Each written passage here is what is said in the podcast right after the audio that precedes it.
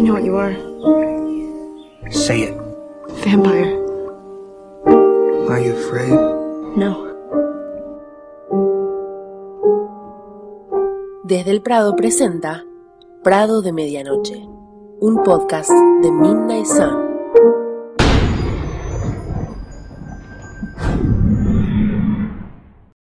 Hola gente, ¿cómo andan? Bienvenidos, bienvenidas. Este es un nuevo episodio de Desde el Prado en su versión Prado de Medianoche. Le doy la bienvenida, un hola, un abrazo a mis compañeritas. ¿Cómo están chicas? Hola, muertas de calor. De este lado estamos con frío. Hola. Hola muchachas y muchachos.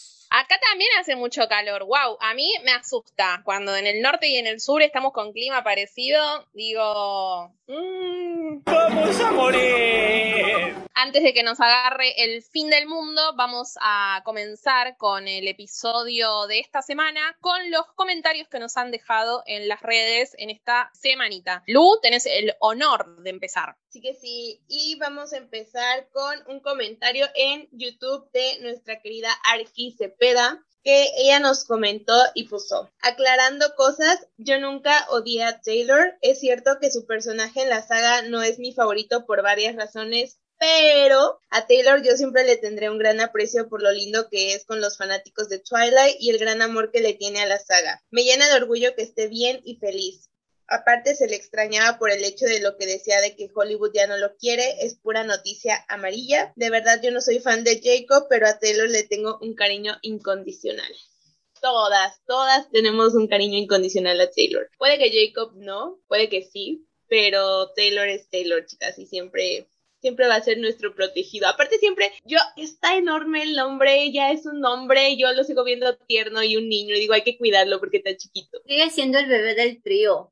Pues eso no se lo quita a nadie. Se siente así como de, ay, Taylor. Y sí se extrañaba bastante y sí nos hacía mucha falta, pero qué bueno que ya lo tenemos de regreso. Yo extrañaba su sonrisa hermosa. Sí, la verdad que yo tuve sobredosis de Taylor. Yo no les puedo explicar. A ver, me habré visto 20 entrevistas de Home Team esta semana para hacer la rutina del podcast. En todas las fucking entrevistas les preguntaron, ¿cómo es que tu novia se llama Taylor y vos te llamas Taylor? Eh, nos enteramos que te comprometes. ¿Cuáles son los planes de boda? ¿Qué pensás del resurgimiento de la saga Twilight? Que le cuente la historia de cómo es que conoce al entrenador de la vida real de la película de Home Team. En todas las entrevistas, él contestaba con una sonrisa y entusiasmado y con la mejor onda del mundo les repetía una y otra vez. Pero yo decía, lo amo porque a todo el mundo le sonreía como si fuera la primera vez que alguien le mencionaba, ay, qué raro que vos y tu novia se llamen igual. O sea, muy Taylor, ¿no? Es muy, muy así. O sea, tal como uno lo recuerda, ¿no?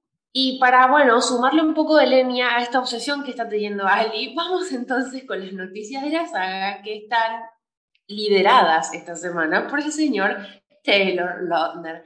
Primero principal porque hoy viernes, el episodio que ustedes están escuchando en este momento, viernes hermosa medianoche, es cumpleaños de Taylor Lautner. Así que desde nuestro humilde lugar le mandamos un beso enorme. Espacio para que las chicas manden sus saludos, por favor. ¡Feliz cumpleaños! Obviamente, feliz cumpleaños.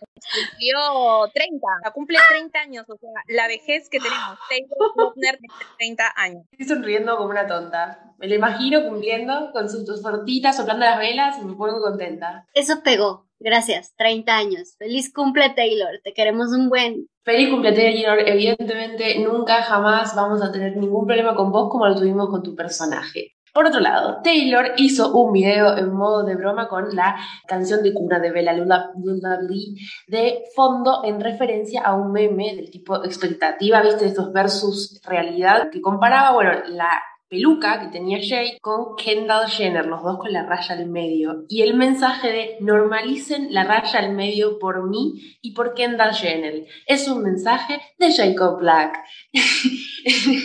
ya, eh, ya había bromeado sobre este tema en la sección de Esquire, Explain This, cuando le había mostrado el meme, lo hablamos la semana pasada, y le preguntaron si se lo dejaría largo después de ver esta foto. Me encanta porque, bueno, primero el meme nunca está de más, y segundo, está burlándose de su propio personaje y de su propia imagen. Es lindo, está bueno, está bien reírse de sus propios personajes. Agradecida porque yo esta semana me cambié mi peinado a rayita en medio, entonces, sin rayita en medio en el cabello. Militamos la rayita en medio, totalmente. También estuvo promocionando Home Team en el Kelly Clarkson Show y le preguntaron por Olivia Rodrigo y sus declaraciones por la canción preferida de, que, de, de, Jacob, perdón, que sería como Trader. Y Taylor dijo que coincidía y que elogió el trabajo de Olivia. Además le mostraron un fanart de Jacob desnudo, rodeado por lobos, que subió hace algunos años en su cuenta de Instagram, y le preguntaron sobre el resurgimiento de Twilight. Acá está otra de las grandes preguntas de los medios, siempre tan creativos. Taylor eh, dijo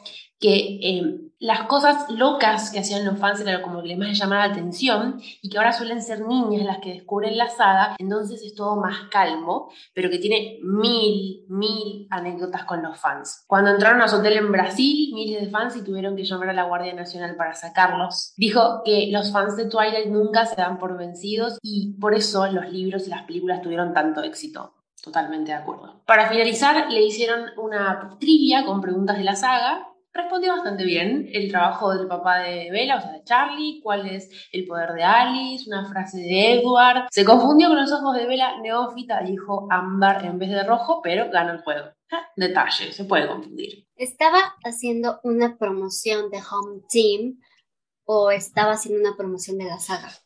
No, sí, igual le preguntan también por Home Team. Obviamente acá no vamos a poner todo lo que habla de la película, más de lo que ya contamos para que la gente sepa de qué trata la peli. Pero no, esta está buena, la pueden ver, la, esta la de Kelly Clarkson, está en YouTube entera para mirar, así que la pueden ver porque está buena, está divertida. Los que por lo menos a mí no me parecen tan divertidos son los de E! News que también entrevistaron a Taylor, le preguntaron si iba a invitar a su boda a los compañeros de Twilight. Él dijo, bueno, que no lo descartaba, pero que no sabe aún porque no decidieron si iba a ser una boda para 20 personas o para 200. Totalmente de acuerdo y no tiene por qué si no quiere, ¿no? Como que, ay, reforzado. También comentó que su novia perdió la oportunidad de conocer a Rob en un vuelo que compartió con él cuando iba a visitarlo al set de Cuckoo en Londres. Esta historia me mató. Taylor viajó al lado de Rob en el avión y le dijo por qué ella no lo había saludado. Y ella le contestó porque le iba a sonar muy rara presentándose como la novia de Taylor Lautner, que nadie la conoce. Me sentí muy identificada porque yo siempre pienso, si me llego a cruzar a Rob, me voy a morir, pero por dentro no me voy a animar a decirle nada. me sentí muy identificada con la novia de Taylor Lautner, que bueno, ella tiene la peculiaridad de ser la novia de Taylor Lautner, yo ni siquiera. No, respiró el mismo aire que Robert Pattinson, vaya uno a saber cuánto tiempo, así que con eso yo ya me daría satisfecha. Sobre todo porque ya habíamos hablado que era Tim Edward la novia de Taylor. Él cree que se cambió a Tim Jacob. Pero para mí ninguna persona que sea Tim Edward puede ser Tim Jacob. Sí, sí, habíamos hablado que efectivamente era Tim Edward y que supuestamente él la había cambiado. Pero sí, yo estoy de acuerdo. Yo creo que es, es un toda la vida para siempre o nunca. Por suerte somos muy normales en este problema, no somos obsesivas. Eh, Taylor, justamente la novia de Taylor Lautner, publicó un video en YouTube, un blog sobre el fin de semana en el que se comprometieron. Imágenes muy tiernas, imágenes muy lindas. Si quieren ver más del compromiso, lo pueden ir a buscar a YouTube. Por otro lado, Home Team, la película, tuvo el primer lugar en las 10 películas más vistas de Netflix de 64 países diferentes, lo que es bastante bueno para Netflix a esta altura de la vida, que cuesta mucho efectuar un impacto con las películas en las plataformas web. Y Taylor Lautner tiene dos películas en el top 10 global de Netflix, Hunting y Valentine's Day, porque recordemos que estamos en febrero y se acerca el día de San Valentín. Necesito hacerte el amor. Por otro lado, las noticias de la saga en general. En Nashville hubo una quema de libros de Twilight y Harry Potter. No, esto ya es demasiado. A cargo de un pastor evangelista, este programa se acaba de convertir en policiales a medianoche. ¿Y ustedes que creían que la fanática religiosa era Stephanie Meyer? Ashley Green estuvo en el Mammoth, Fest, perdón, Mammoth Film Festival en la premiere de su película The Immaculated Room. Extra hizo una entrevista en el festival con Ashley donde le preguntaron por el compromiso de Kristen, dijo que estaba muy feliz por ella y de ver cómo otro miembro del cast de Twilight se encuentra a su persona especial. Sobre la pregunta obligada, la de siempre, sobre el resurgimiento de Twilight, dijo que fue un poco loco porque fue como, ¿de dónde vino todo esto? A principio no me di cuenta de que estaban en Netflix, pero que algo como esto se vuelva tan popular como lo es y que un nuevo grupo demográfico ame lo mismo que creamos hace 10 o 15 años es increíble. No es ningún secreto que amo a Alice, que el personaje que interpreté. Ella es tan maravillosa y definitivamente hay algo de nostalgia ahí, así que estoy feliz también por eso. También le preguntaron si volvería a interpretar a Alice, a lo que ella contestó, me encanta mi personaje, pero soy 10 o 15 años mayor y los vampiros no envejecen, así que al menos que quieran gastar muchísimo dinero en hacernos parecer un poco más jóvenes, es difícil tener 17 años. Sí, totalmente. Rob dijo algo muy similar en su momento. Sí, creo que esa es la pregunta más boluda de todas las que les hacen, ¿no es cierto? Porque no se dan cuenta que son gente de más de 30 años, la mayoría no van a poder fingir que son adolescentes toda la vida, o sea, ya está. No, no es la pregunta más tonta del mundo. Le preguntaron sobre el compromiso de Kristen.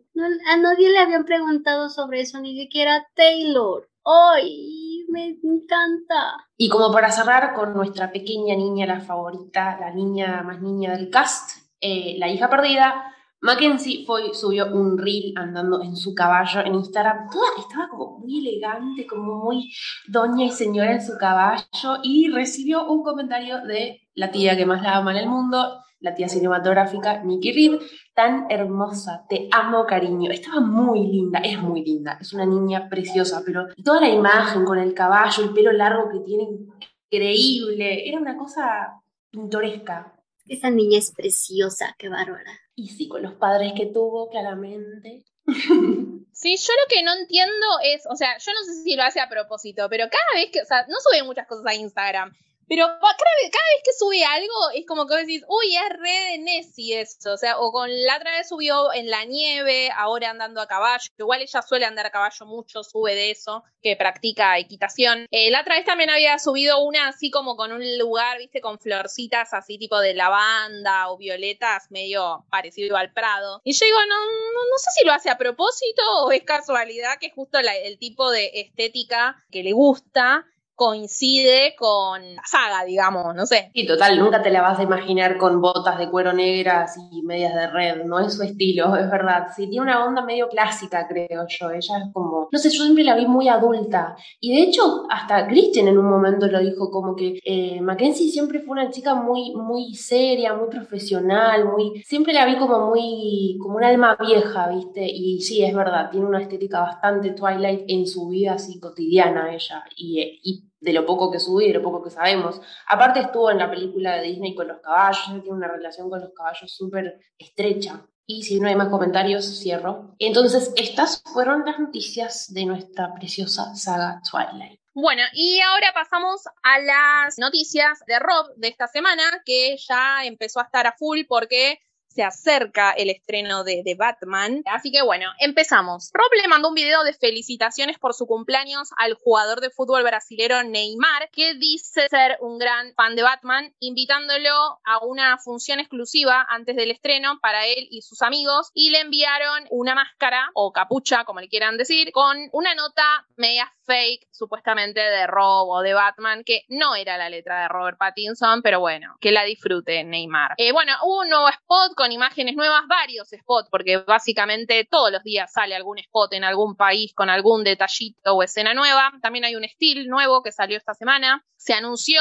eh, bueno, que la Premier Mundial es el primero de marzo, que aparentemente va a ser en Nueva York, según lo que se informó, no en Los Ángeles, como todo el mundo creía. También el primero de marzo va a haber una band premier en Francia, pero obviamente sin los actores, o por lo menos sin el cast principal que van a estar en la Premier de Nueva York. Salieron un nuevo póster animado de Batman con Rob y la lluvia, un banner animado así como murciélagos. Hay una nueva entrevista en la revista francesa o sitio francés, no sé cómo es, a los cine, supongo que será, vaya uno a saber cómo se pronuncia, en que supuestamente todas las semanas van a publicar diferentes citas o extractos de entrevistas que hicieron. Está Rob, está Matt Reeves, está, bueno, varios actores, así que pueden ir a chusmearla. Yo en mi blog la tengo ahí traducida, así que si la quieren ver, creo que también subí un hilo, bueno, no sé, no me acuerdo. Es que sufro de falta de memoria de corto plazo. Bueno, de merchandising tenemos ropa inspirada en The Batman en Hot Topic. No sé si está inspirado en The Batman o en Paramore y My Chemical Romance. Es muy esa onda juvenil de mi juventud, no de los jóvenes de ahora. Fue hace 84 años. Pero está buena, así que si quieren pueden ir a chusmear. La gente que tiene Hot Topic o que puede comprar por internet, porque acá los pobres ni en sueños. Eh, hay una estatua de Batman en tamaño real en Tailandia. Acá en Argentina, en la torre de un hotel, bar, no sé qué es bien, el palacio, no sé cuánto creo que se llama, pusieron una batiseñal, pero no funciona la batiseñal. O sea, puedes ir a sacarte capaz una foto con la batiseñal, pero no es que va a aparecer en el cielo. Después les paso bien el dato. El lugar se llama Palacio Barolo. De nada. En Argentina también de Batman la estrenan el 2 de marzo, pero durante todo el día y sin promociones por los primeros cinco días, como sucedió con No Way Home. Suki, la novia de Rob, lo mencionó como mi novio en una entrevista que dio en Rolling Stone por su CD de música que está por sacar. Nada, o sea, lo nombró así como al paso, ¿no? Estaba hablando de las aplicaciones y creen las aplicaciones del horóscopo y no sé qué, y contó que tuvo que eliminarlas porque se había obsesionado con las aplicaciones de astrología y que sería como capaz de llamarlo al novio, derrumbándose por algo que había leído eh, ahí. Y después también lo nombró a Rob cuando contaba de la nueva película que está eh, haciendo ella, que cuando hizo la audición para el personaje, hizo la canción la de Like My Fire, y dice, eh, mi novio estaba en el infierno, fue la peor interpretación de la historia. Y también contó que tuvo que tocar el piano, aprender a tocar, mejor dicho, el piano en la cuarentena. Alta envidia, porque, o sea, eso hizo durante la cuarentena, encerrada con un chabón que toca el piano desde que es niño. Alta suerte tiene de tenerlo de teacher. No, igual no dijo que le enseñó a él. ¿eh? Eso es comentario mío. Pasó medio fantasiosa, vos, ¿puede ser? Eh, probablemente debe haber ido a clases. Después salieron nuevos póster para el iMac con motivo de que organizaron una especie de pre, prefunción, pongámosle, en varias salas en Estados Unidos fue esto, que dicho sea de paso, se agotaron todas esas funciones para verla antes que nadie el primero de marzo. Y las personas que vayan les van a regalar el cómic de The Long Halloween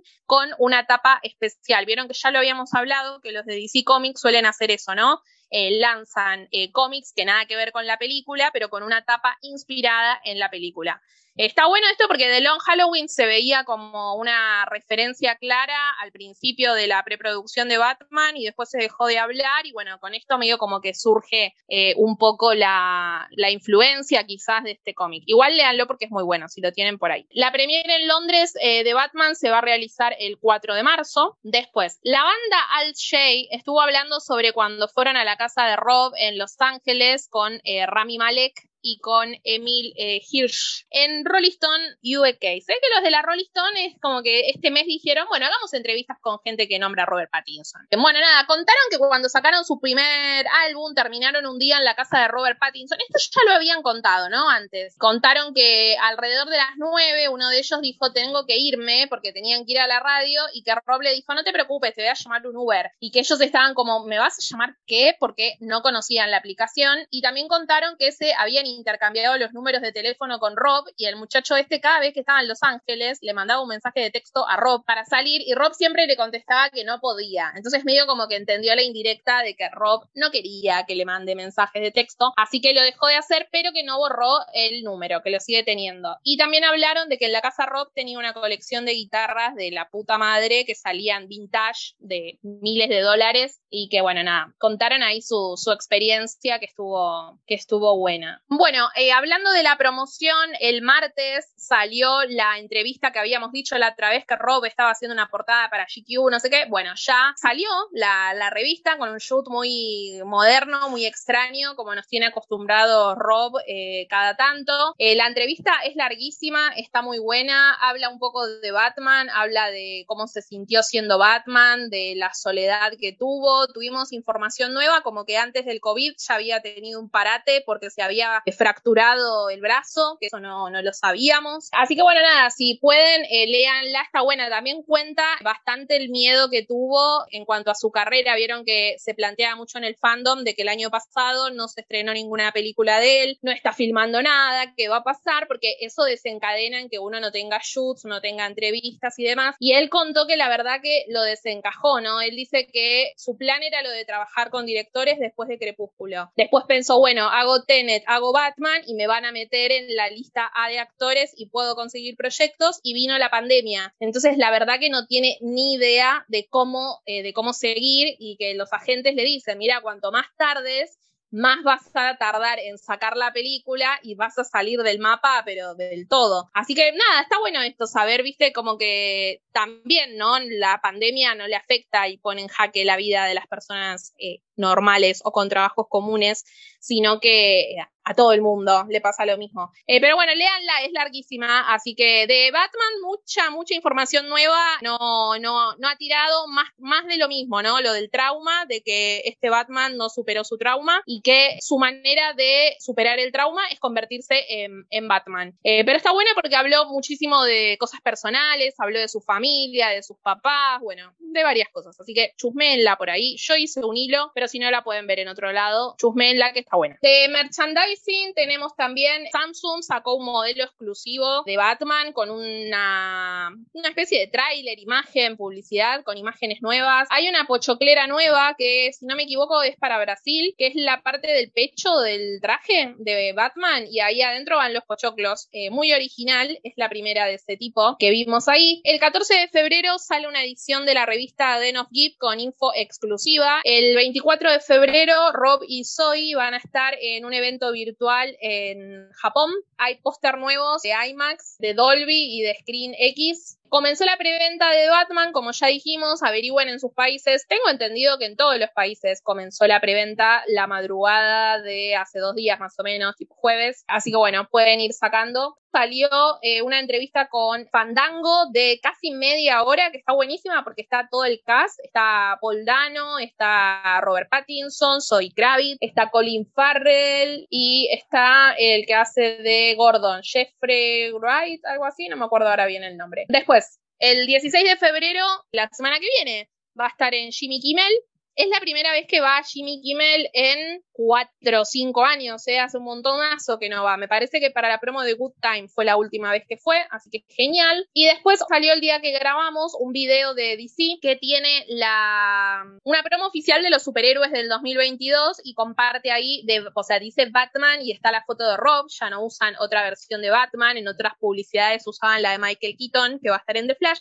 pero no, ahora el Batman oficial es Rob Está, bueno, Aquaman, está Black Adam y está eh, The Flash. Bueno, y continuando con la entrevista de GQ, salió un video de detrás de escenas del photoshoot que hizo Rob, que está muy lindo, muy bello. Eh, Rob está con el pelo de colorado, que hemos eh, deliberado si era que se lo tiñó, si es una peluca. Yo mi teoría es que el shoot lo hicieron en dos partes. Una la hizo cuando terminó Batman, que todavía tenía el pelo largo.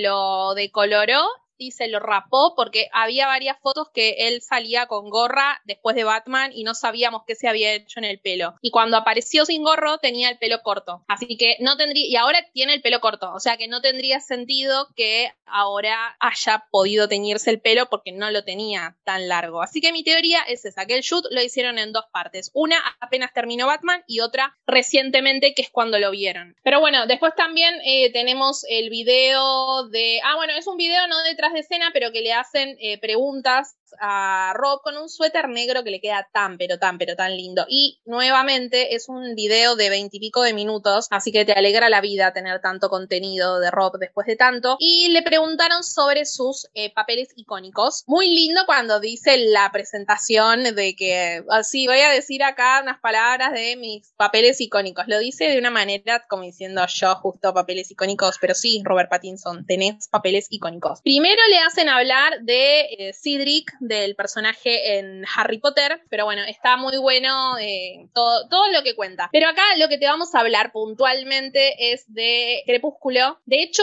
eh, para la gente que odia Crepúsculo, yo digo, ah, jaja, esto viene justo para ustedes, porque cuando está hablando de Harry Potter, él cuenta que durante muchos años vivió con la plata que pudo juntar gracias a Harry Potter y que él pensaba que iba a tener una carrera de músico, como que eso iba a ocurrir y nunca terminó pasando como eh, lo sabemos y dijo, ¿no? Que su carrera iba definitivamente en la dirección equivocada hasta que llegó Crepúsculo. O sea, amé ese momento porque acá nadie le está preguntando a él por la saga, sino que él solito dijo que su vida iba en la dirección incorrecta en términos de carrera hasta Twilight. Así que a todos los que odian que él hable de Twilight o que le pregunten, digo, ay, me encanta el sarpullido que les habrá salido. Además, Mientras hablaba de Harry hizo una broma sobre cómo se presenta saltando de un árbol tanto en esa película como en Crepúsculo.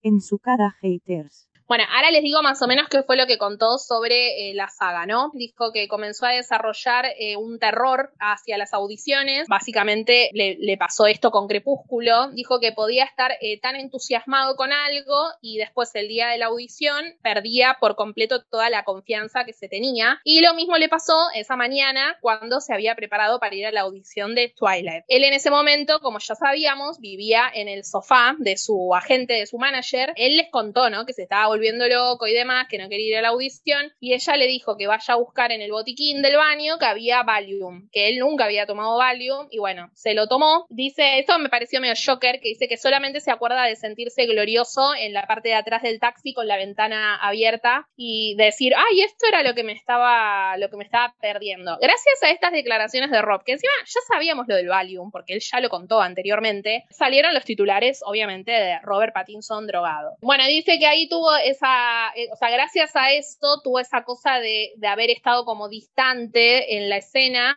en la audición y que él cree que quizás por eso lo, lo, tomaron ¿no? en el casting. ¿no? También habló de lo de la primera película, que él dice que se puede ver claramente que la gente lo estaba tomando en serio y que tenía como pasión con lo que estaban haciendo. Eh, él dice que tenía 21 años y que quería hacerlo lo más artístico posible. Entonces dice que, bueno, como estaba esta extraña tensión, eh, el estudio y él, que esto ya él lo ha contado anteriormente, lo hemos hablado en el podcast el año pasado, de que le habían dicho que él hacía demasiado emo el personaje y hubo ahí como una especie de, pelea. Entonces, bueno, él cuenta sobre esta tensión que tenía con el estudio, que ellos estaban un poco asustados porque decían que él estaba haciendo todo como demasiado emo y que él dice que para él la única manera de interpretarlo a Edward era de esa manera. Eh, estaban todos enojados con él, pero dice que era algo, es algo que tiene que ver, dice él, con el tema de la edad, ¿no? Yo supongo que medio con lo de encapricharse, con la manera en que él quería hacer el personaje. Eh, dice que eh, no puedo creer la forma en que estaba actuando la mitad del tiempo eh, cuando lo recuerdo. O sea, dice que la escena cuando Edward presenta a Bella a su familia por primera vez, Dice que ese día le habían ido a visitar eh, su agente y su manager, Stephanie y. No, Stephanie y Nick. Eh, dice que fueron de visita sorpresa y él estaba como, ¡ay, hola! Y dice como que, bueno, él pensaba que estaba todo bien y en el almuerzo le dijeron, mira, lo que sea que estés haciendo después del almuerzo, hace lo contrario. Si no, lo iban a despedir al día siguiente y bueno, ahí fue que él hizo que empezara a sonreír un poco y a cambiar un poco su actuación, pero Robert Pattinson aún hoy sigue sosteniendo que yo estoy de acuerdo con él igual, ¿eh? no es porque sea Robert Pattinson, pero para mí tiene razón, que si, se, que si él tratara de hacerlo, de interpretarlo alegremente, la forma en que se vería sería mala, o sea, terminaría viéndose mal y probablemente parecería más psicópata de lo que es. Es lo que siempre decimos, ¿qué cara quieren que ponga Bella si le está pasando esto? ¿Qué cara quieren que ponga Edward si está sintiendo fuego en la garganta porque se tiene que contener para no matar a la mina? No sé qué cara quieren que pongan. Después, bueno, él habla de lo de, que esto también ya lo hemos dicho, ¿no? La cantidad de gente firmando peticiones para que él no interprete a a, Edward y también cuenta que eh, hasta que no empezaron con las firmas y esas cosas, su vida seguía siendo lo, más normal posible hasta el fin de semana que salió la película y ahí fue que se desmadró todo y dijo que no le importaba nada de eso porque él de verdad quería eh, hacer la película, pero que claro, cuando salió y se encontró con todo eso y cambió toda su vida tan rápido, de, de la noche a la mañana, eh, fue otra cosa. Busquen el videíto porque está muy bueno, así que nada, eso es todo por Robert Pattinson. Y bueno, vamos a pasar rápidamente a Kristen. Ah, empezamos con dos nominaciones más en la temporada de premios, que es en la Online Film and Television Association Awards y Screen Age Wasteland, que no tengo ni la, ni la más remota idea de qué es, una crítica de un estado, una crítica de un blog, quién sabe qué sea. Hay una nueva pic de Kristen en el behind the scenes de la entrevista con CBS Sunday Morning, esa del vestido negro, así toda preciosa que se ve. De la entrevista para Vogue Australia salió un video titulado Neither or Either para elegir entre dos bolsos Chanel, dos comidas, este, dos artículos de ropa y así anduvo, ¿no? O sea, hubo varias veces en las que eligió ambos, como que no se podía decidir. Otras veces sí eligió este, el bolso, por ejemplo, creo que sí lo eligió. No dura mucho, lo pueden encontrar en Twitter, creo que lo tiene Ali, en Hey Stu, por ahí en, en Vogue Australia también está. También salió un nuevo pedacito de la entrevista para CBS Sunday Morning. Hubo un viejo avistamiento de Kristen en Santa Bárbara cuando estuvo por allá para este el Question and Answers de Spencer. Y la mejor noticia de todas que ustedes ya escucharon ayer en este precisamente nuestro canal canal, ya nos escucharon gritar, ya nos escucharon volvernos locas. Kristen está nominada al Oscar en la categoría obviamente de mejor actriz principal por Spencer.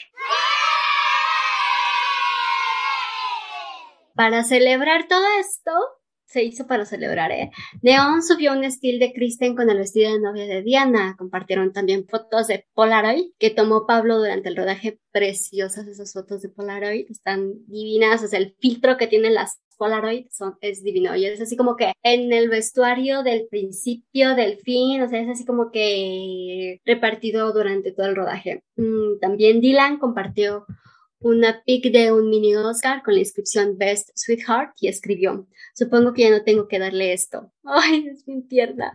Este, también sus amigos subieron pics, su equipo subió pics, todos estuvieron, o sea, tuvimos un, bombardeo de, de fotos personales de Kristen que estuvo divino. A Stacey Penepinto, maquillista de Kristen para Spencer, compartió varias pics behind the scenes. Kristen con, la, con una tiara en el vestido negro, con el vestido de novia y vestida de Ana Bolena, que si me lo permiten, esa es la, la, más bonita de todas, Kristen como Ana Bolena luce ¡ah! Divina. Este también, bueno, Kristen envió su reacción y dijo, wow, desearía que Pablo Larraín y yo estemos en el mismo país ahora. Desearía poder ver su rostro. Estoy sin palabras y me siento honrada esta mañana. Estoy boquiabierta por esto. Nunca en mil años pensé que estaría en la compañía de estas cuatro increíbles mujeres. Pagaría por hacer películas. Las haría si fuera ilegal. Este es un estado de ensueño al nivel de compartir. Estoy conmovida y muy agradecida por el trabajo generado por esta película. Estoy muy orgullosa de ser parte de nuestra comunidad de cine. Estoy muy feliz. Es un buen día. Y realmente fue un buen día. Después del, del, anuncio de las nominaciones salieron muchas cosas. Jane Campion, directora de Power of the Dog, que también está nominada, dijo de Kristen, fue genial ver a Kristen Stewart nominada también. Creo que estuvo increíble. Su película Spencer, me encanta esa película. Ella estuvo increíble. Y bueno, ahorita, justo ahorita, se los juro, ahorita que estamos grabando, salió un video de Kristen durante el Question and Answers de la Malibu Film Society que hizo, ay, en este momento no recuerdo cuándo, y está hablando de la posibilidad de ser nominada. Es del 28 de enero, perdón, ya me acordé. Y Kristen dice, estoy encantada, nunca había hecho esto antes, esta es la cosa más cool quiero decir, si iba a pasar en algún momento. El grupo de personas que hizo esta película son tan lindos y son tan honestos, fue tan bien intencionada. Verlos a todos aterrizar en la manera que lo hicieron, haciendo algo tan aterrador y hacerlo juntos, se ha sentido tan bien. Estoy encantada, quiero decir, de la manera en la que esto resulte. ¿Sabes lo que quiero decir? Es muy raro escoger a los mejores en esto, porque he visto interpretaciones este año y películas este año que adoré y es divertido ser parte de la conversación, genuinamente, como ir en cualquier dirección. No me importa, sí me importa, me importa mucho. Si ustedes recuerdan, hace un tiempo, hace unas semanas, hablamos de lo que estaba haciendo Variety con Kristen. Y esto me pareció un palazo directamente a Variety y directamente a Clayton Davis por ese titular tan malintencionado que hicieron. Y qué bueno que al final resultó tan bien, qué bueno que la mayor demostración de talento se hizo este martes. Y no queda otra cosa más que apoyarla y más que seguir con ella en este camino hasta el 27 de marzo. Y esto es todo con Kristen, chicas. En conclusión, todos felicitaron a Kristen, claro que sí, al fin tiene el merecimiento que nosotros le estamos dando desde hace mucho. ¡Uy! ¿Lo ven? Yo tenía razón, tenía razón, tenía razón. Sí, bueno, nada, una alegría ya. Si vieron el out of context que subimos ayer, ya vieron más o menos nuestras eh, reacciones a la noticia. Eh, muy contenta, yo tenía la fe, para mí no estaba todo perdido, para mí seguía siendo la más premiada de la temporada y no tenía nada que ver para mí ni lo que hicieron en el BAFTA. No me parecía tan raro que peguen un volantazo y la nominen a Kristen. Y me sigue sorprendiendo cómo de golpe Kristen, para la gente que la odia, toda, cualquier actriz que no nominaron, aunque jamás nadie habló de ella en la temporada de premios, aparentemente Kristen le sacó el lugar. Eh, pero bueno, nada. Fue una excelente semana, la verdad, con todo el contenido nuevo que tuvimos de Rob, la premiación de Kristen, no le podemos pedir más nada a esta semana. Bueno, eh, cerramos entonces y vamos a el libro, al sol de medianoche, que es lo que nos trae acá en realidad.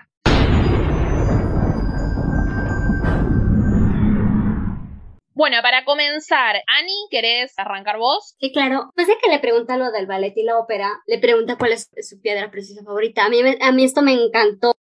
Desde, desde Crepúsculo me viene encantando que, que Bella le dice, es el color de tus ojos el topacio es el color de sus ojos, que si le preguntan dos semanas, pues va a ser el Onyx. Y a mí me encanta que Edward diga lo mismo, o sea, que en ese momento su color favorito es el café porque es el color de los ojos de Vela. Chicas. A mí, yo tengo una duda. ¿Ustedes, o sea, tienen una piedra favorita? Porque cuando le pregunta esto, yo me a pensar, yo no sé mucho de piedras ni nada, pero, o sea, de pronto dije, no tengo la menor idea si tengo una piedra favorita. O sea, si alguien me hace esta pregunta, yo diría, no sé. Digo, no, no sé si es una pregunta muy rara para mí o ustedes tienen alguna piedra que les gusta porque yo de verdad que aquí no tengo. No, es una pregunta rara porque Edward es raro, básicamente. No, no, yo le diría, pero qué pregunta más pelotuda, le diría yo. Pero sí, no, de acuerdo con Lu. Qué poco románticas que son, chicas. Yo tengo una piedra favorita. Creo que si me pregunta, bueno, Edward me puede preguntar qué hora es yo ya me enamoré, pero creo que si me pregunta cuál es mi piedra favorita, me enamoro el doble. Sí, es una pregunta rara, pero bueno, las personas raras lo entendemos. Y ya después le pregunta sobre su flor favorita. Y yo creo que en esta estamos así como que en sintonía nosotras cuatro, porque dice Vela que sus favoritas son las dalias, las lavandas y las lilas. En lo personal, me gustan los tulipanes. No sé qué digan ustedes, chicas. No, pero le dijo por tu fragancia, o sea, por la fragancia de, que tenía. Ese es el detalle. Capaz que si el otro se ponía, no sé, chocolate, no sé, té de tilo cualquier huevada, le iba a decir. O sea, esa es la onda que tiene, o sea, en realidad. Igual medio raro, ¿no? Que si tus gustos dependen 100% de lo que se ponga la otra persona. Pero bueno, eh, estamos pensando, tienen 17 años, la primera vez que se enamoran, igual, uno no puede decir que no decís, ay, qué ternura. Ah, es que aquí viene algo. O sea, volvemos al tema de la traducción. En mi libro dice eh, las dalias para mirarlas y la lavanda y las lilas por el aroma. No le dice por tu aroma, sino por el aroma. Yo no el que tengo dice por su fragancia, pero su fragancia de la fragancia de la lavanda y de las lilas. Pero no recuerdo en dónde decía que el olor que tenía Edward, no sé dónde, ah, mentira, era de lavanda.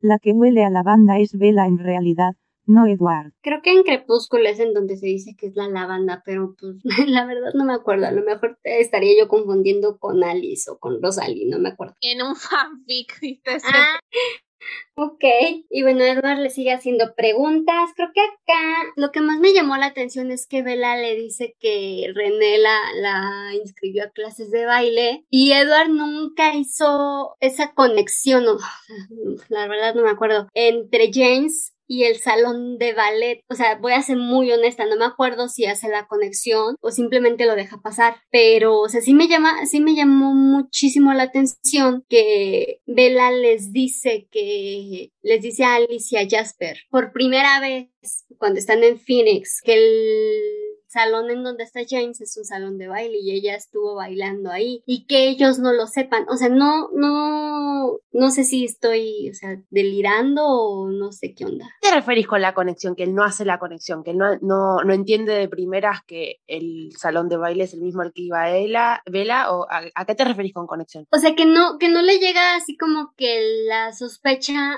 antes de que James se puede estar escondiendo ahí. O sea, sí, sí se, sí se dan cuenta por el dibujo, por dónde está, pero, o sea, no, no, no entiendo exactamente por qué le sorprende que esté en un salón de ballet y no en otro lugar. O sea, si es una conexión clara con Vela, directa con Vela, ¿por qué le sorprendería de esa manera? O sea, ¿por qué les, por qué no se mueven luego, luego? Que, o sea, no, no sé, yo misma me estoy haciendo bolas, ¿no? Pero, ¿cómo, cómo lo explico? O sea, Vos decís que si Vela le contó a Edward que hacía ballet, no debería ser tan sorpresivo que James se hubiese escondido en, una, en ese lugar para capturarla a ella.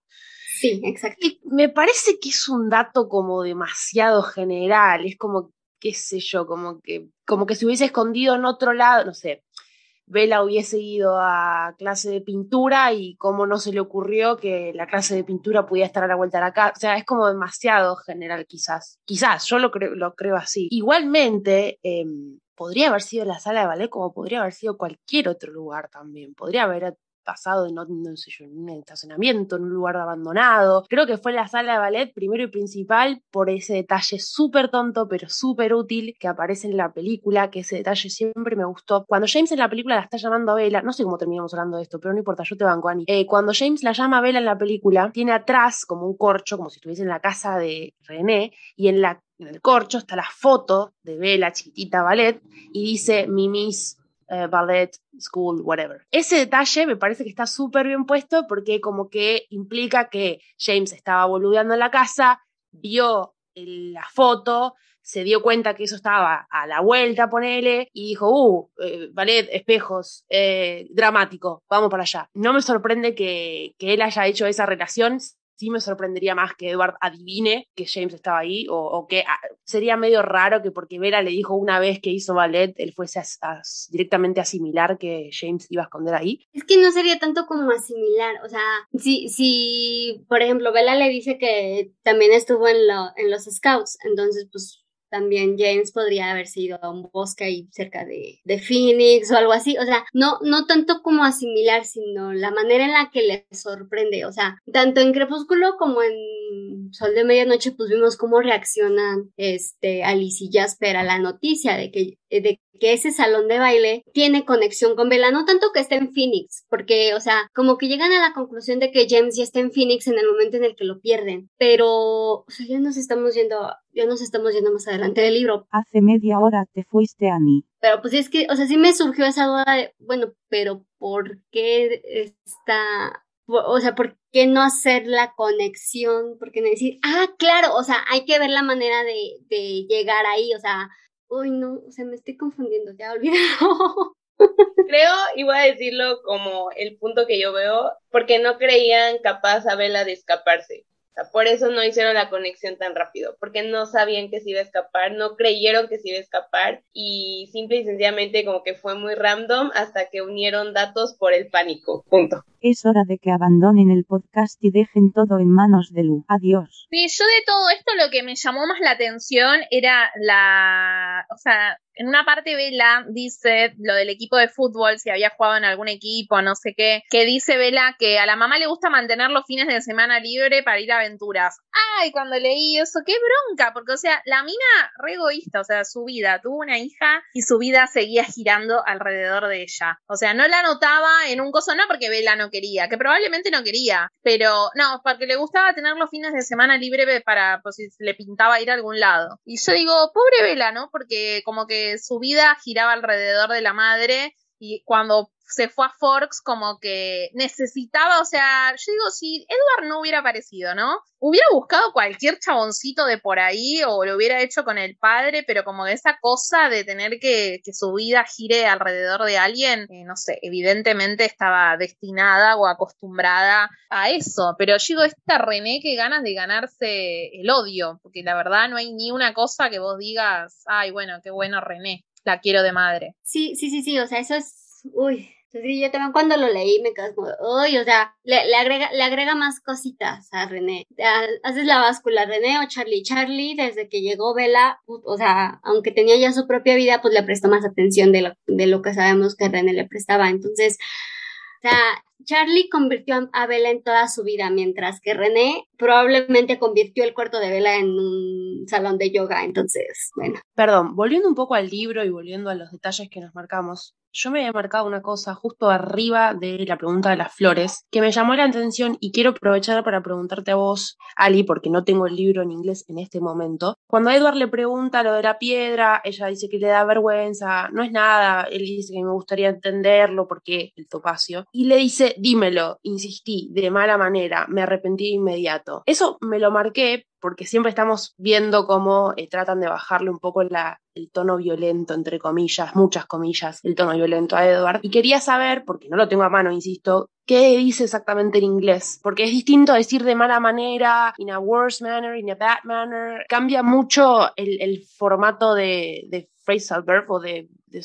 de, la descripción que hayan usado. Eso viene antes del Sí, justo está entre la, entre la respuesta del topacio y la pregunta de cuáles son tus flores favoritas. Si no, no importa, era un detalle que yo quería chusmear nomás, pero arriba de la pregunta cuáles son tus flores favoritas, la respuesta anterior de Vela es es el color de tus ojos hoy, y antes Edward le dice, dímelo, insistí de mala manera. Sí, eh, no sé cómo se pronuncia, pero dice rudely. Ok, sí, con rudeza. Rudamente, claro. Sí, es distinto, pero bueno, sí, qué sé yo, de mala manera y rudamente no es lo mismo. Dice también, me arrepentí inmediato, I regret immediately. Claro, sí. Listo, Ahí te lo estaba por poner en el chat. Porque... Ah, dale, gracias. Bueno, mira, dice, felt ashamed at once, o sea, me dio vergüenza en el mismo momento. Y no es lo mismo de me arrepentí inmediato. Pero bueno, se entiende el mensaje. Quería saber si era lo mismo o eh, en la traducción le habían agregado algún tipo de, de carga significativa. Pero por lo que veo está bastante, bueno, más o menos.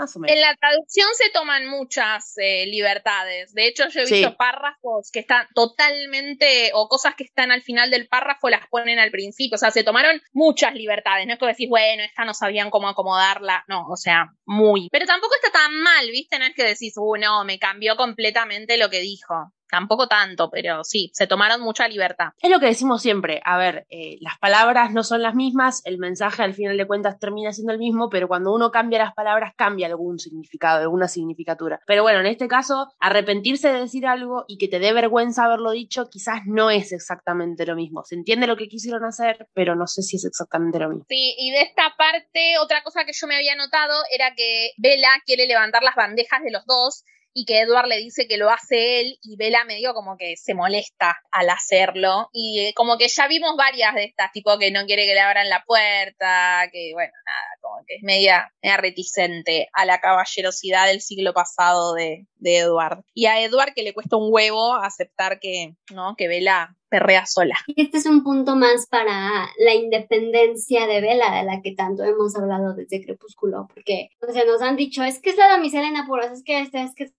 no, o sea, date cuenta, o sea, con estos pequeños detalles de caballerosidad que quiere llevar a cabo Edward, ni siquiera lo deja, o sea, la, la caballerosidad todavía se está aceptando, pero estamos hablando de esto de 2005, entonces, si en ese entonces ya teníamos una protagonista que no se dejaba consentir de esa manera, de esa caballerosa manera, entonces, o sea, ¿por qué sigues con el discurso de la damisela en apuros? No tiene sentido.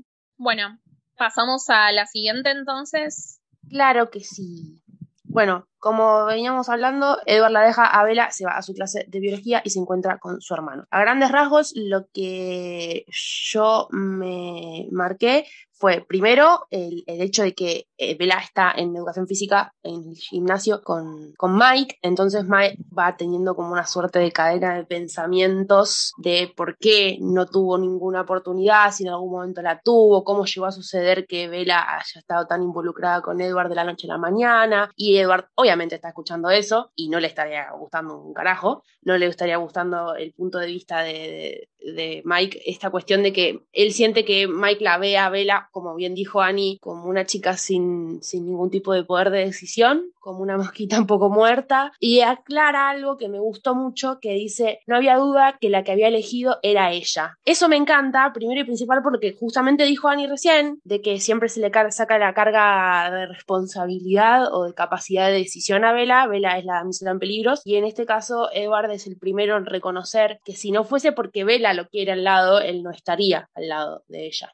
Por otro lado, bueno, hay una suerte de conversación mental con Emmet, después más adelante es en donde Edward se entera de esta supuesta apuesta entre los Cullen. Em, Emmet le dice que, que, en realidad él está de su lado porque le parece totalmente ridículo ir en contra de Alice en una apuesta. La apuesta supuestamente si Bella vive o muere el fin de semana a partir de su salida con, con él.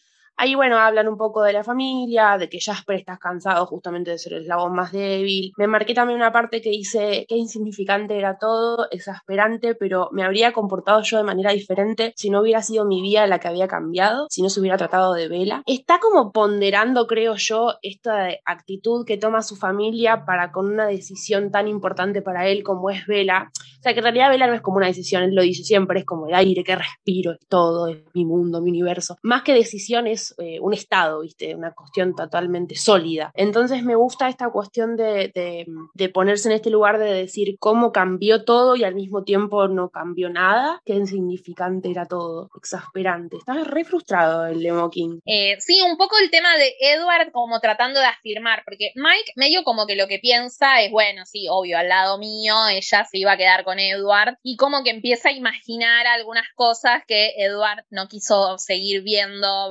escuchando porque eran ofensivas y que no le gustaba la perspectiva de lo que estaba hablando eh, Mike. Yo creo que acá es una especie de, como que él está dudando de si Vela le está dando bolilla a él por esta cosa que tiene él del cazador, del instinto, de la piel para atraer a la víctima, como dice más, eh, más adelante, bueno, después se, eh, ve que, que se lo explica de otra manera, ¿no? A, a. Pero no sé si es como que está en duda de, ¿de verdad gusta de mí?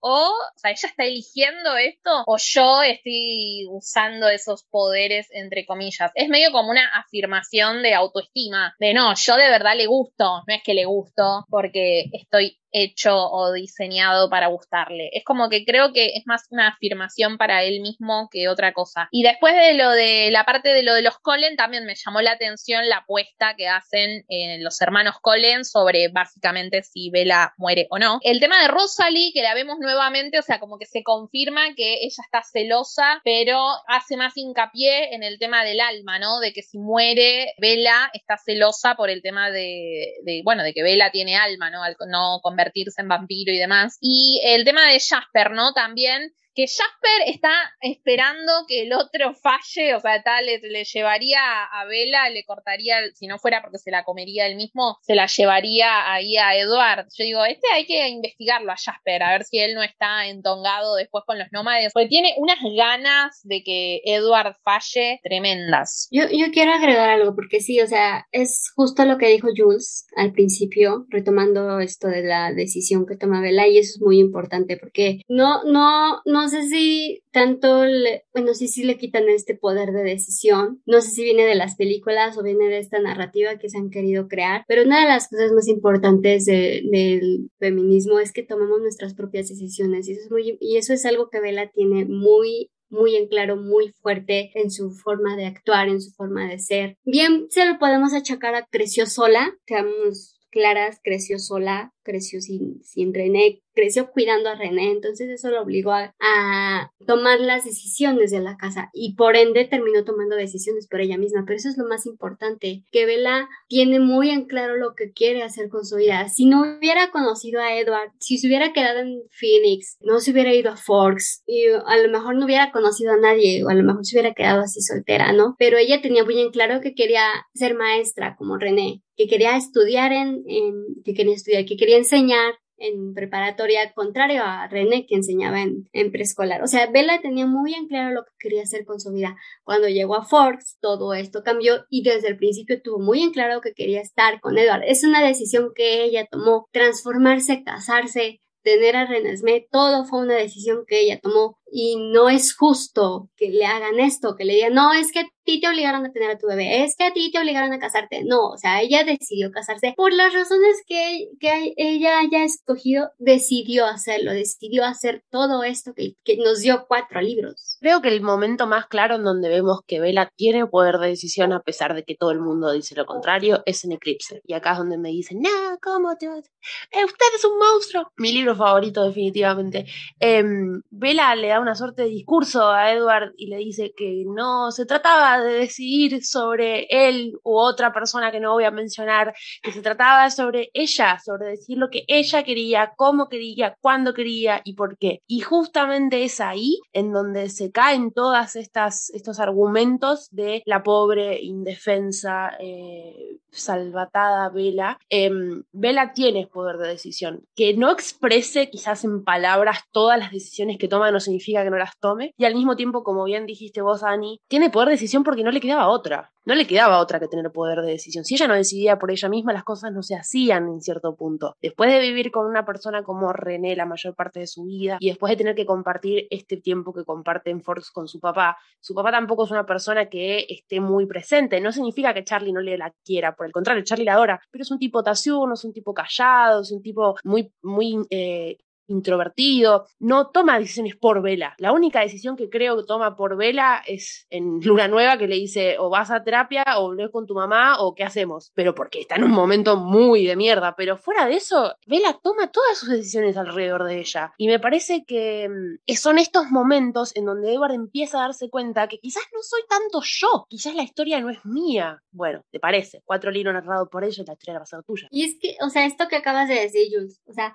Bella fue su propia madre y fue su propio padre por muchos años. Entonces, sí, o sea, me, me, encanta mucho en Eclipse cuando le dice, no puedo, no puedo evitar ponerme adolescente cuando él se pone de su humor, ¿no? O sea, querer que no sigue siendo un adolescente y va a seguir siendo un adolescente por muchísimos años más y va a tener la mentalidad de un adolescente. Entonces, que, que una niña de 17 años tenga este poder, tenga esta capacidad de decir yo quiero hacer esto y yo voy a encontrar la manera de hacerlo, es muy importante, es muy aleccionador y es o sea, sobre todo nosotras que lo leímos desde muy chiquitas, tal vez ya no Ali. ¿Por qué lo dice tan brusco? Todavía Ali era adolescente, de hecho, cuando leyó Crepúsculo. Entonces, Bella no lucha físicamente, pero lucha con su mente, lucha con sus palabras, lucha con sus acciones. Y eso es más importante que luchar físicamente.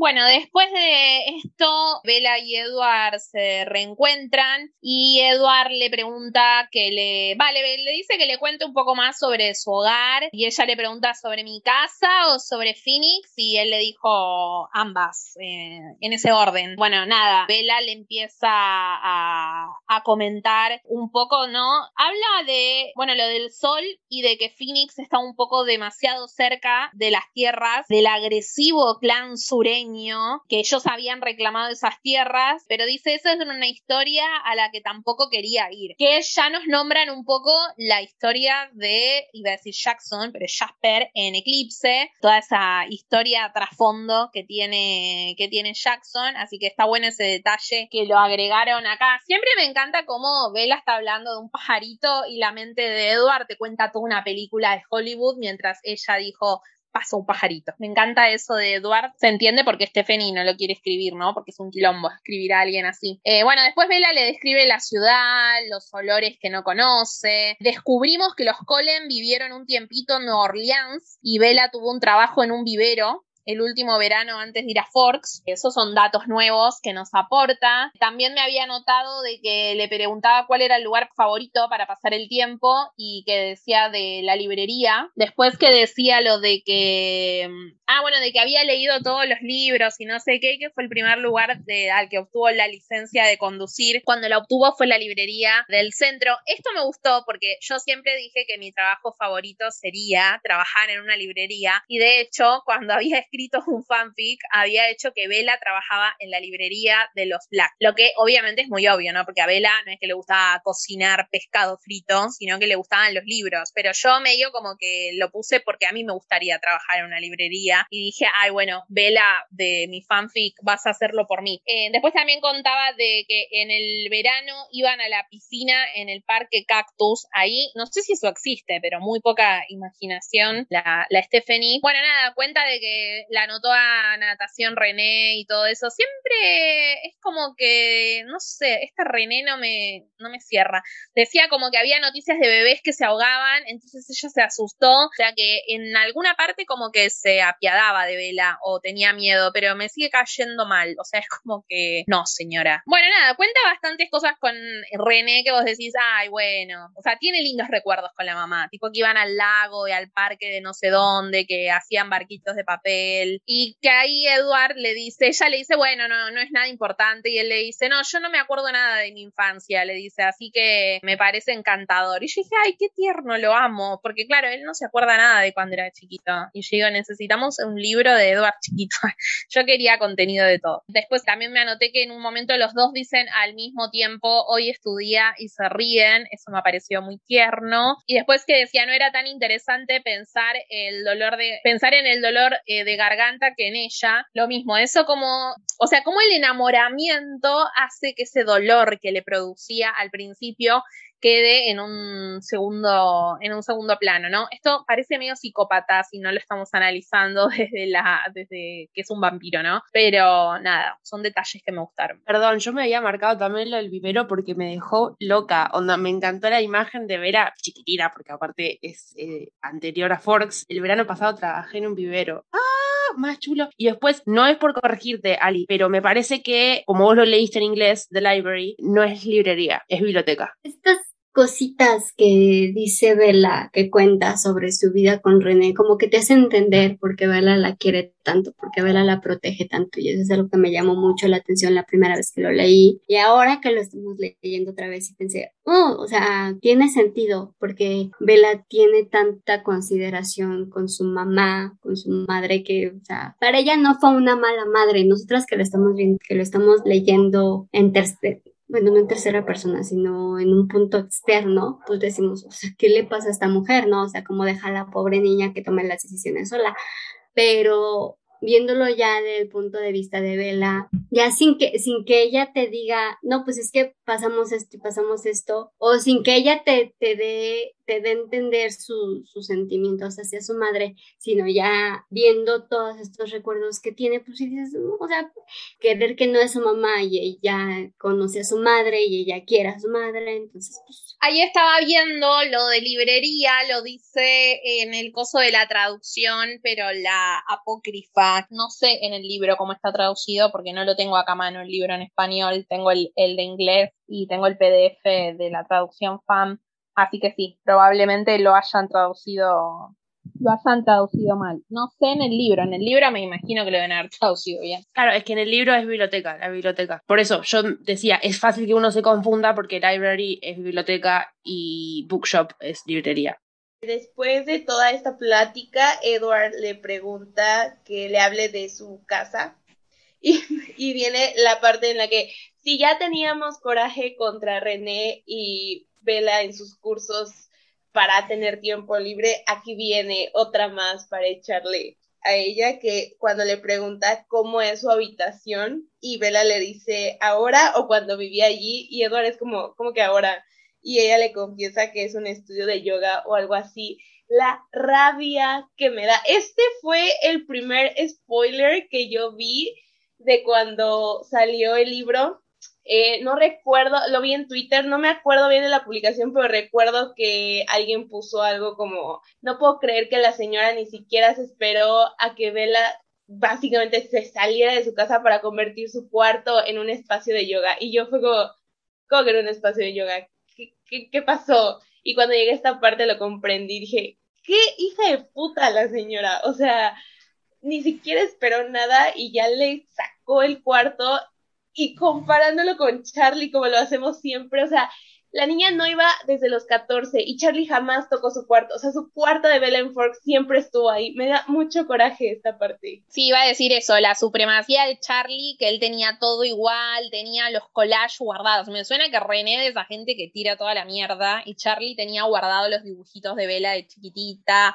los, las fotos del colegio. Lo odio, la odio, en verdad.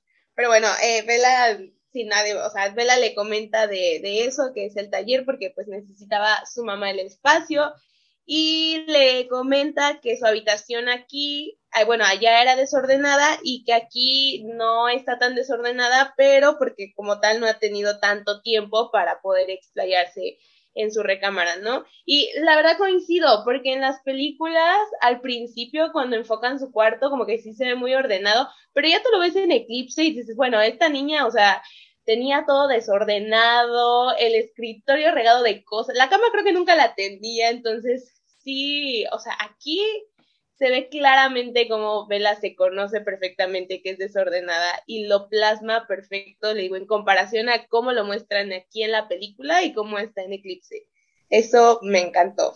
Ah, después, bueno, ya sabemos, Edward le, le comenta que se tiene que ir porque probablemente Charlie va a regresar. Viene el precioso momento cuando le comenta que es la hora del crepúsculo y la frase que también me encanta de la oscuridad es demasiado predecible que le gusta la noche porque no podrían ver las estrellas sin la oscuridad. Amo, amo completamente eso. Y em, ya posteriormente, pues Edward se, se, despide, le dice que se tienen que ver, al menos que, que ella quiera que la vea Charlie con, con él. Bella le dice gracias, pero no, y se empiezan a, a despedir. Si le toca a ella hacer las respuestas mañana, cosa que Edward le dice que por supuesto que no. Y a la mente de Edward llegan los pensamientos de Billy, como el vampiros, debería ser seguro para el chico, hablando de Jacob, y que no había motivo para encontrarse con ningún vampiro ahí, aunque técnicamente pues era un territorio neutral. Él esperaba que no hubiera peligro por haber llevado a Jacob a la ciudad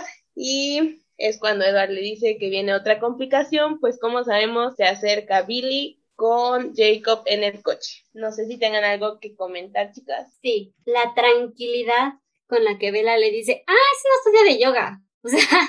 O sea, ella, ya, ella ya conoce lo que, lo que puede pasar y se ríe, que es lo peor del caso. Yo me marqué una cosa muy particular en ese momento, que de hecho es que Edward le dice, ¿qué vas a hacer cuando vuelvas? Y ella le dice, volveremos a meter una cama de algún modo. Primero y principal me llamó la atención la pregunta, Edward preguntándole a Bella qué vas a hacer cuando vuelvas y ella considerando que va a volver, como que en ningún momento definieron si ella se iba a quedar, si no se iba a quedar, si qué iba a hacer. Y encima él dice, hablaba de su vida en Phoenix como si fuese pasado y no futuro.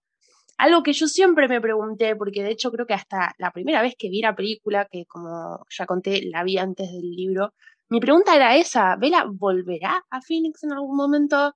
Porque el planteo de me fui para estar con mi papá un tiempo es porque mi mamá quería estar tiempo con su pareja y viajaba mucho, pero no dicen en ningún momento que es algo definitivo ni que es temporal y sería como muy vital, no sé, yo soy una persona que se organiza demasiado adelante, quizás es por eso. Y Después también me había marcado, ah, esta frase me encantó. Edward estaba hablando de las estrellas justo de la hora del crepúsculo, totalmente hermoso momento. No veías las estrellas sin la oscuridad, precioso. Y se pregunta si las estrellas de Phoenix en algún punto son parecidas a las de Alaska y que quisiera llevar la vela a ver las estrellas en Alaska, pero no era posible porque ella tenía una vida normal. Me encantó me encantó y me hizo acordar un momento, no sé si ustedes se acuerdan, en Amanecer, cuando Bella ya es vampiro, cuando Bella ya está dentro del, del clan de la familia hay un momento eh, cuando vuelve a echarle a la casa, cuando ya está Renesmé, que la va a ver y que qué sé yo, Vela narra cómo es el atardecer en la casa, cómo van todos haciendo sus actividades, como que no hay una demostración de que el día se está terminando por ningún factor, como que la vida continúa a pesar de que el sol esté bajando. Nosotros tenemos por costumbre empezar a arreglar cosas, hacer la cena, preocuparnos por las cosas del día de mañana, eh, hacer todo lo que tengamos que hacer antes de acostarnos. Y justamente siempre se me hizo como muy fascinante esa cuestión de que ellos no tienen esa vida normal, que no tienen ese concepto de que un día termina y arranca otro, que es todo lo mismo. ¿Y cómo puede ser tan grave para la cabeza de uno que todos los días sean lo mismo?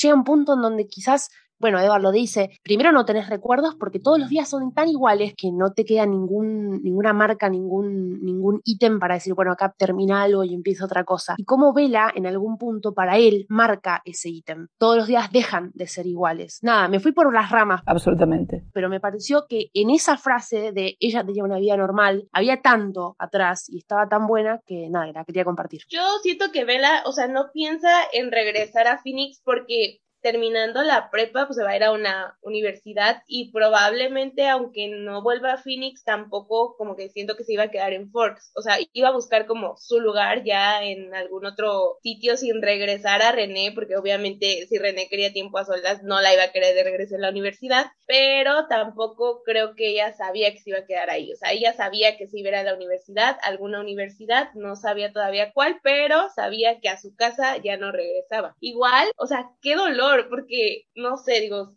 los que han salido de su casa para irse incluso a la universidad, o sea, cuando te vas y de pronto regresas y ves que, no sé, metieron algo a tu cuarto porque como era el vacío y había espacio, podían acomodarlo ahí o que algo de tu cuarto lo cambia, o sea, a mí me dolió la primera vez que lo hicieron y fue como, ya me están corriendo out. Ahora imagínate que tu cuarto de la vida, tu mamá lo quita y pone un estudio para ella, o sea, guau, lo impresionante de verdad. Yo creo que hasta cierto punto Vela se lo esperaba, porque, o sea, no está como que no nos confirma que de verdad sucedió así. Ella aventura que lo hizo. Entonces, yo sí creo que, que ya esperaba que René hiciera esta, estas cosas cuando ella se fuera. Tarde o temprano se iba a ir, justo como dices tú, Lu. Tarde o temprano se iba a salir de su casa, ya sea para la universidad o este, o para buscar su sitio en otro lado. O sea, iba a dejar su casa, de eso estaba segura. Y sabía que René iba a terminar haciendo algo con su habitación, entonces por eso yo creo que no le, que no le sorprende tanto, que no le indigna tanto. Creo que a Edward le indigna más, aunque no lo dice, pero, o sea, la, la manera en la que le dice,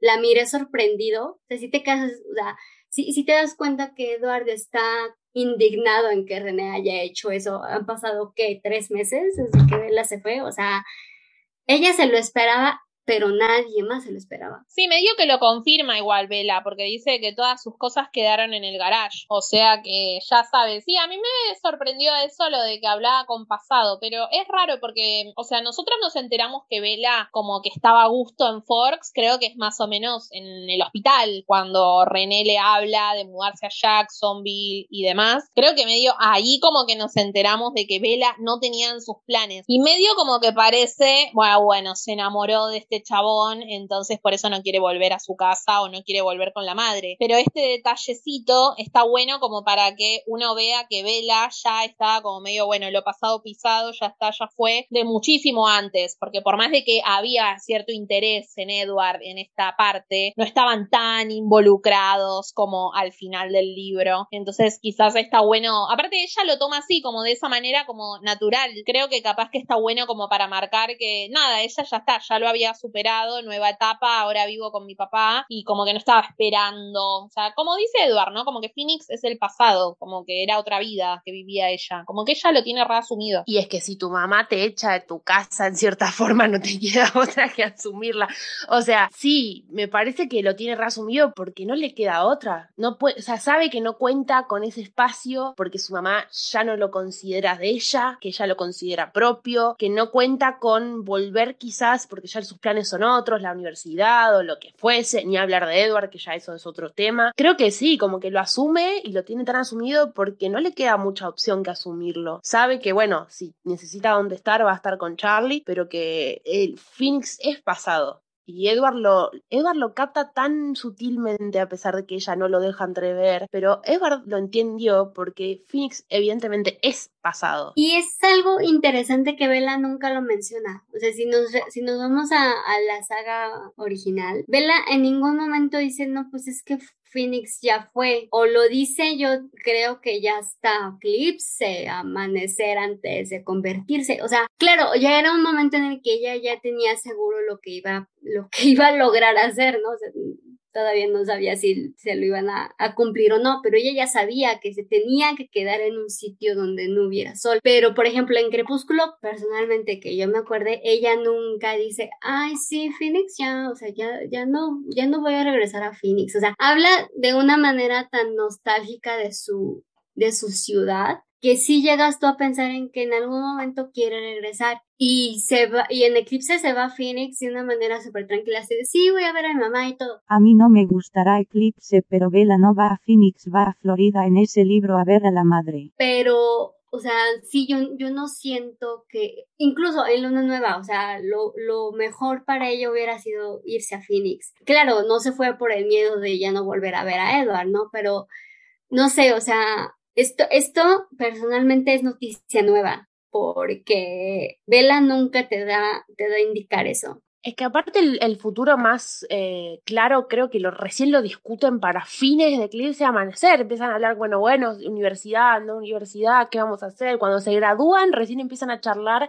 cuál es el plan. En ningún momento eh, discuten esta cuestión de, de qué va a hacer Vela con su futuro. Y de hecho creo que no la discuten porque no lo, no lo quieren definir, ni ella ni él. Ella no quiere definir qué va a hacer todavía porque está justamente enamorada de él. No digo que sea el único motivo, pero sí creo que tiene una gran influencia y él no lo quiere discutir porque él está esperando todo el tiempo acá todavía que ella se dé media vuelta y se la corriendo todavía. Entonces también creo que está eso y es en algún punto es raro, insisto, bien lo dijo, lo dijo Ali hace un rato, tienen 17 años, es el primer enamoramiento, son adolescentes, no te vas a poner a hablar de de dónde te ves acá en 5 años, no, está bien, se entiende, pero sí llega a ser algo como novedoso esta discusión de decir, ay, pero Vela nunca se planteó si se va a quedar en Fork, si se va a volver, qué va a hacer de su vida.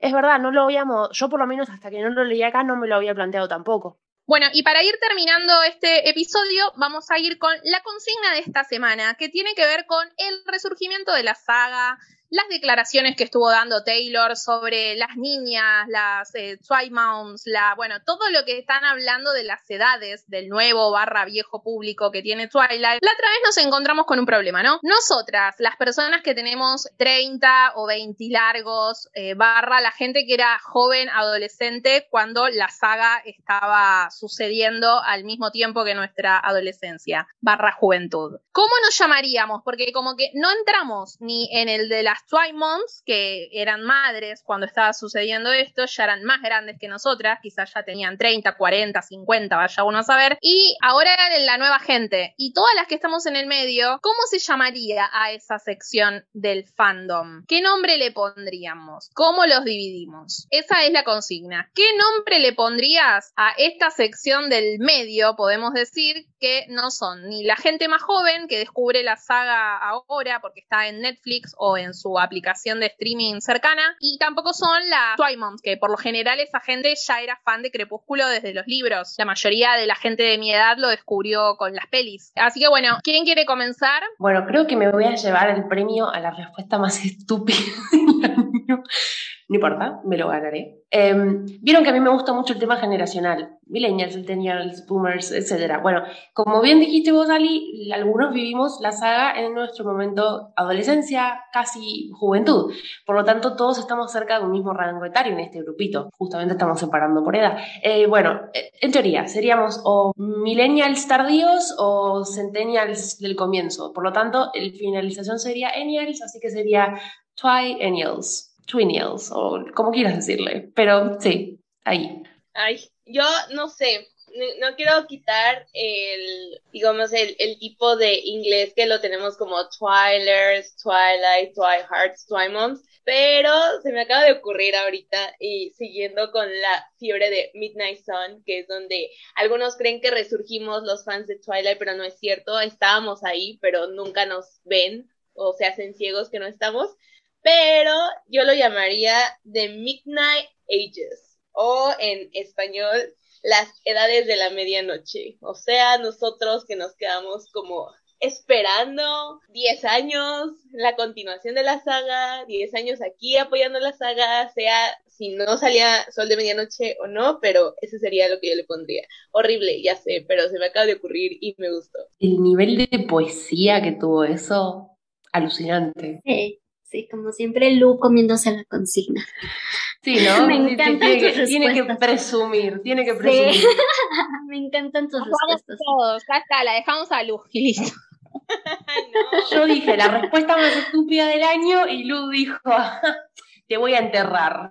Bueno, Ani, Híjole, este, es que es bien difícil, porque pues sí, o sea, nosotras somos de las, de las películas y de los libros. Las Twaimons fueron de los libros, las chicas que le están descubriendo ahorita son de las películas, y nosotros, o sea, ¿en dónde estamos, no? Uy, no sé, me gusta lo de Twilight Hearts, exclusivamente para las que estamos en el medio. O sea, no es un nombre nuevo, no es un nombre así que digas, uy, qué original. No, o sea, es un nombre que ya teníamos puesto.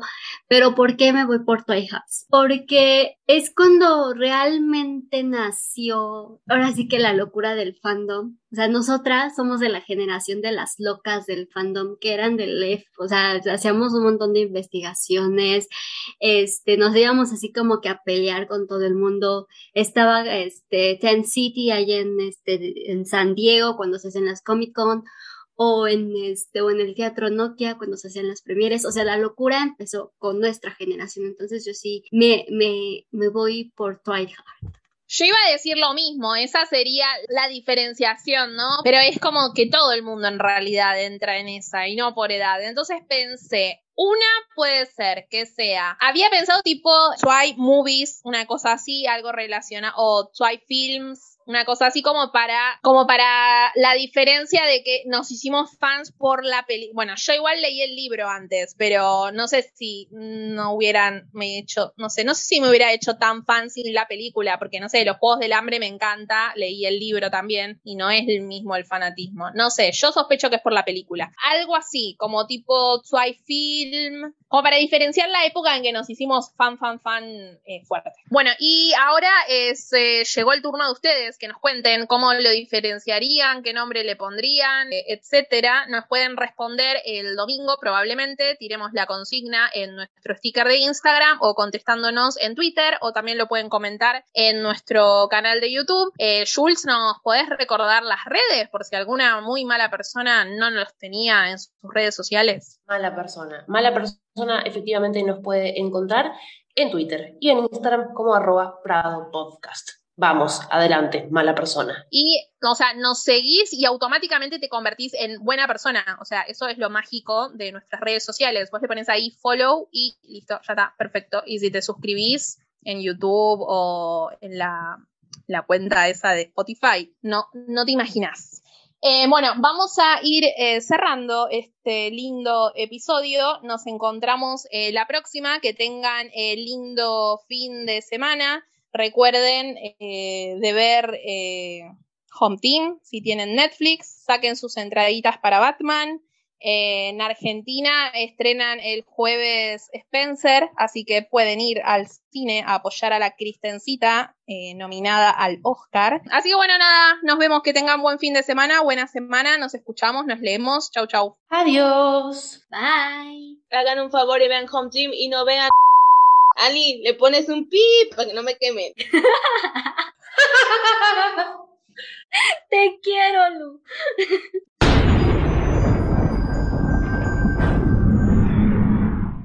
Viste en los, en los cosos postcréditos de la otra vez, cuando vos dijiste que la película horrible, eliminé la parte que nombras la película. Amor eterno por eso. Cuidada por la producción. Claro, muy cuidada por la producción. Pero eso quiere decir también que hay archivos secretos.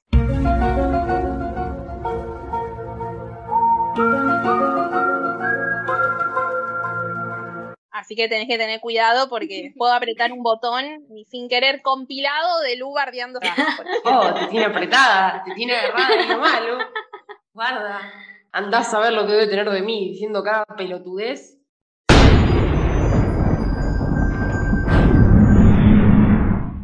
Seguinos en nuestras redes sociales.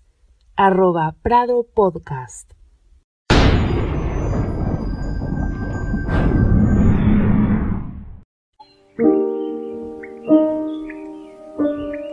What if I'm not the hero? What if I'm the bad guy?